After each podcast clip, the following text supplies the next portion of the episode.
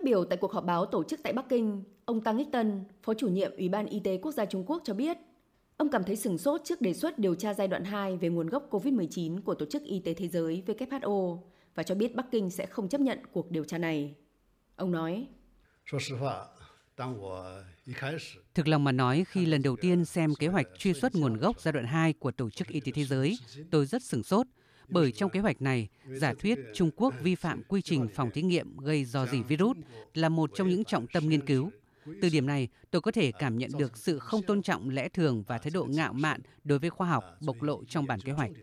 Chúng tôi không thể chấp nhận kế hoạch truy xuất nguồn gốc như vậy. Ông Tăng cũng phản đối chính trị hóa cuộc điều tra, cho rằng công việc của giai đoạn 2 nên được mở rộng trên cơ sở của giai đoạn 1, đặc biệt là phần đã có kết luận rõ ràng không nên triển khai lại. Theo ông, nên thúc đẩy việc tìm kiếm ca bệnh sớm, dịch tễ học phân tử và truy xuất nguồn gốc vật chủ trung gian động vật ở nhiều quốc gia và khu vực trên thế giới.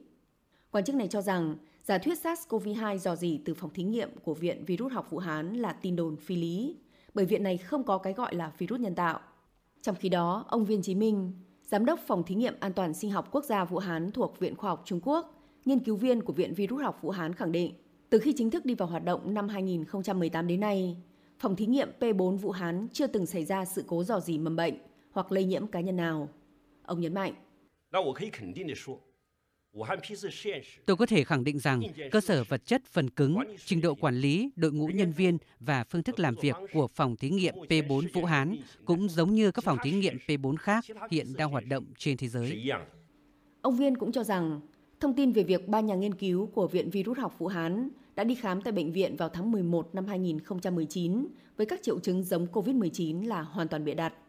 Phản ứng của phía Trung Quốc đưa ra sau khi WHO công bố đề xuất nghiên cứu giai đoạn 2 về nguồn gốc virus, trong đó có việc điều tra phòng thí nghiệm và chợ ở Vũ Hán hôm 15 tháng 7.